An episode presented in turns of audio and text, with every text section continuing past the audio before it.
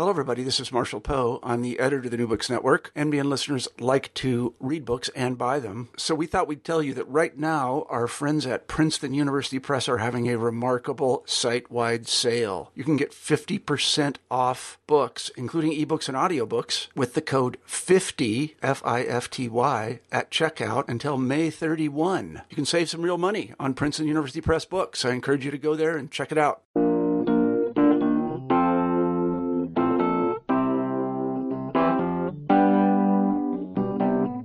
Hi there, I'm Jason Schulman, and this is New Books in Australian and New Zealand Studies. My guest today is Stephanie Brookes. She's a lecturer in journalism at Monash University. She's here to talk about her new book, Politics, Media, and Campaign Language Australia's Identity Anxiety, published by Anthem Press in April 2017. Stephanie, welcome to the show. Thank you. It's great to have you on. So, Stephanie, how did you get interested in election campaign language? Well, I actually came at this uh, in a bit of a roundabout way. So, my initial interest was actually in national identity and the way that different groups in societies, in different nations, think about that identity. Um, so, that's actually where I started thinking about this.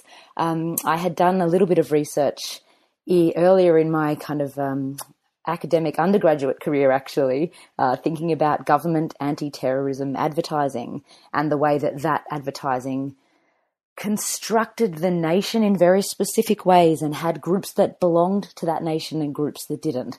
So I was interested in these ads that started popping up after September 11 uh, specifically in Australia, the US, and the UK, that kind of said, you know, keep an eye out for anything that doesn't quite fit. Um, you know, if you see something, say something is probably the catchphrase that people will remember. Or in Australia, the ads were be alert and not alarmed.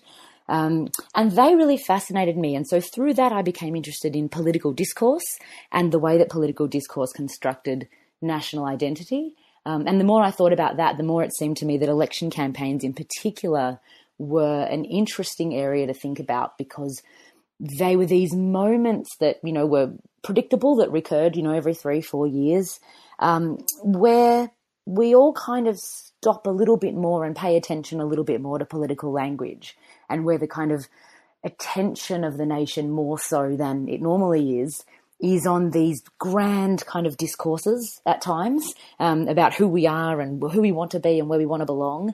Um, but also, some of that language is very mundane. It's about the small detail um, that's very relevant to our day to day lives. And so, for all of those reasons, I, I was drawn to this idea that actually paying attention to what campaigning leaders say when they're trying to get our attention, when they're speaking directly to us and asking us to listen, um, might be a really interesting window through which we could start to think about national identity and the ways in which we understand what it means to belong um, and how we deal with potential threats to that identity as well.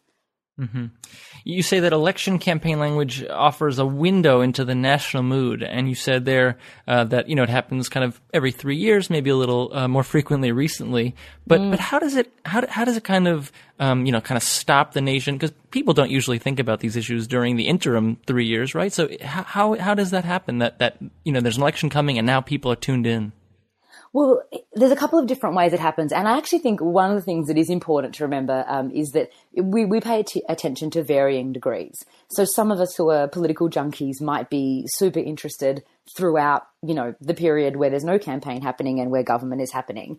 Some of us will pay more attention as the campaign kicks off and, and as, you know, the media start, you know, focusing more attention on politics and the people that are, are vying for our attention and asking us to kind of trust them to lead the nation for the next three years.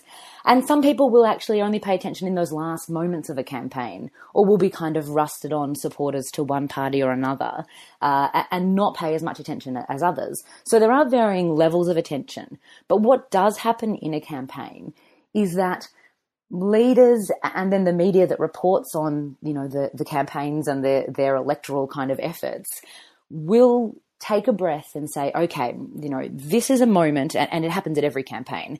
This is a moment where we might make a change if we're in opposition um, and we're asking for change, or this is a moment to steady the ship and to keep things going. Elections are always constructed in the opening speeches, in the big policy launch speeches, um, in the opening press conferences as critical moments where Australians need to come together and make decisions about the future of the nation, about who they want you know, to be in the future. So, you know, the, the, current prime minister will call the election and say, you know, now is the time to look back on the achievements of the last three years or two years or one year, depending on how frequently we're calling these campaigns. Uh, and see how wonderful it's been and, and you know, go ahead and, and continue to put our policies in place. Um, the opposition leaders will respond and say, okay, here it is. You know, here's the moment where we can actually turn things around, where we can get rid of this useless government and, and do things the way we really should be doing them. And we can end this period of, of waste or of, you know, division or whatever it is that they're kind of trying to pin on their opposition. No matter which of those happens, what you do have are these moments where they are very explicitly appealing to Australians to take note of how they feel about the nation that they live in and the communities that they live in, how they feel about whether or not it's been a positive and wonderful couple of years or whether it's been a, time of, you know, division and hardship, and to respond and act at the ballot box in ways that, you know, really do kind of fit in with those bigger discourses.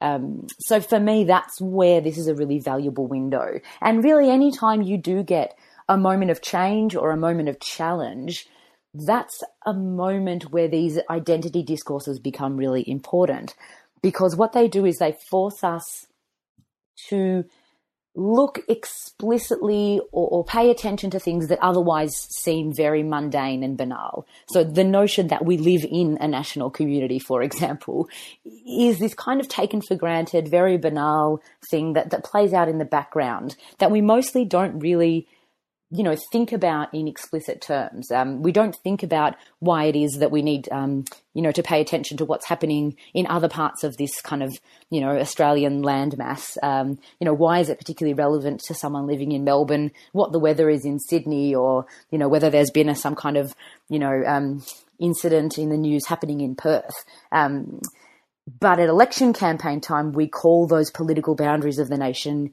into you know into attention. We ask people to think about themselves as members of a national community in ways that they don't necessarily do explicitly in their day-to-day lives yeah, and and then when the election campaign is you know cutting around, you also the nation also asks itself what is the what is Australia's place in the world? Mm. Why is that such a big question uh, during election time? You know, is uh, Australia part of a global network? Is is it British? Is it part of Asia? Why does why does the country kind of question what its place should be in the world during these these key moments?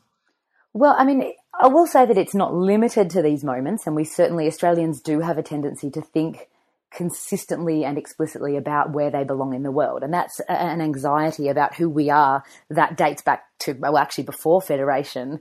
Um, and that very much is characterized by these, these kind of ongoing questions of who are we exactly? Who are we politically? Who are we culturally? Where do we fit? And, and are we safe in those places and those contexts that we'd like to place ourselves in? How secure are we? At election campaign time, because we are paying attention very explicitly to who we want to be in the future, and we're being asked to make decisions that are being constructed as critical. We then use these moments, and political leaders in particular use these moments to offer a vision of who Australia is or should be in the world. And again, these might be really positive constructions. Um, they might be constructions that paint Australia, for example, as um, you know a leader in the Asia Pacific region, and, and as a nation that you know can be. And this we saw particularly kind of in the late 1980s and, and early 1990s, where we very we saw this very explicit reimagining of Australia's role in the Asia Pacific as a kind of um, a leader who would work you know, as a kind of link between the US um, and the region and would kind of, um, you know, take a kind of local leadership role. So you see these moments where we use elections to start to think about how Australia can position itself in really useful ways, how it can kind of um, navigate, I suppose, between wanting to be or, or, feeling that it should be part of this kind of Western sphere, um, and yet having this kind of unique geographic location. Um, so you can get these very positive constructions happening in these moments, but you also see the ongoing anxieties that Australians have had about their security and kind of military economic and you know identity terms playing out in these moments too where during election campaigns because we are putting forward you know, policies, because we are thinking in explicit terms about the direction the nation is taking or who we want to be in the future, you have these moments where, you know, at times where we do the big vision you know, speeches or at times where leaders are asked very specific, detailed questions about, you know, defense policies or, or foreign policy, um, where we do attempt to kind of navigate what might it look like if we do this or that. So you might have, for example, a, a, a, political party in power who have aligned themselves quite explicitly with the US. And this is something that has happened, you know, for quite a period of time. Um, early constructions of Australian identity security saw us aligned, you know, very much as part of the empire and then through that to the Commonwealth. Um, but you did see, you know, post World War II, a, a, shift to thinking about Australia as as part of this group of, you know, great and powerful friends. So we had the UK, we had the US, and these were the the big powerful friends that were going to guarantee our security, but also help locate us in the world in terms of where we belonged. Um, but this hasn't been kind of um, something that's that's not uh, challenged. Um, so some campaigning leaders, um, whether it's the prime minister or whether it's the, the person who wants to be the prime minister, have actually challenged that and thought in different ways about how Australia might be more independent. Um, you know how it might talk back to or reimagine its role as one of those great and powerful friends and be either less reliant on or less subservient to the US, for example, in some of its foreign policy decisions. Um, so these are really they're, they're ongoing themes, and while the the kind of specific content of them has changed a lot over time, what we really do see and what emerged really clearly in my research was although okay we've shifted from talking about the empire to thinking about the Australian US alliance, for example, or we've started to reimagine our role in really different ways. The underlying discourse, which says, who are we and where do we belong? And the kind of feeling of anxiety that, that swirls around those questions really has not changed at all since Federation. So in the campaigns from as early as, you know, 1901, 1903, all the way through to 2016, those same kind of worries and concerns that say, okay, we're not sure really how we're going to locate ourselves and we need to carve out a place. But in order to do that, we need, you know, some kind of either friend or protector, or we need to rethink who we're going to be and how we're going to do it. Um, those questions really haven't changed at all. Um, and that was really fascinating to me. I was expecting in this research to see more of a shift. Um, you get this idea that there's an arc in Australian constructions of identity or in the development of our identity that sees Australia, you know, over time kind of grow up and emerge as a, a kind of independent player on the national stage. And while those discourses are there, they're very much consistently underlined by an ongoing anxiety about um, how powerful we actually are and how much we're actually able to determine our own fate. Yeah, that was really interesting. That that very you know there has been a lot of consistency since federation. And one area that you talk about which was really interesting was kind of the silence of indigenous issues uh, mm. uh, seems to be a, a common theme. Uh, before i let you go stephanie i want to ask you about what's changed in the media though. Certainly things have changed in the last hundred years. How how has that kind of um, mediation kind of changed how politicians interact with the public during the campaigns? Oh, there's been so much change. Um, and really, you know, you look at the, the landscape from those early campaigns and things could not be more different in, in kind of, um, in some ways. So, you know, 1901, 1903, you know, the, the first couple of decades really before the introduction of radio, um, in the 20s, what you do see is, um, a much, I mean, the volume of campaign speech, interview, and interaction is much lower. Um, you have town hall meetings really as the central focus of, a, of the campaign, but campaigns also really were not national in the way that they are now. Um, they weren't coordinated and professional in the way that they are now. And some of that professionalization has been accompanied by a kind of um, explosion in, in, in the opportunities for media interaction and interview.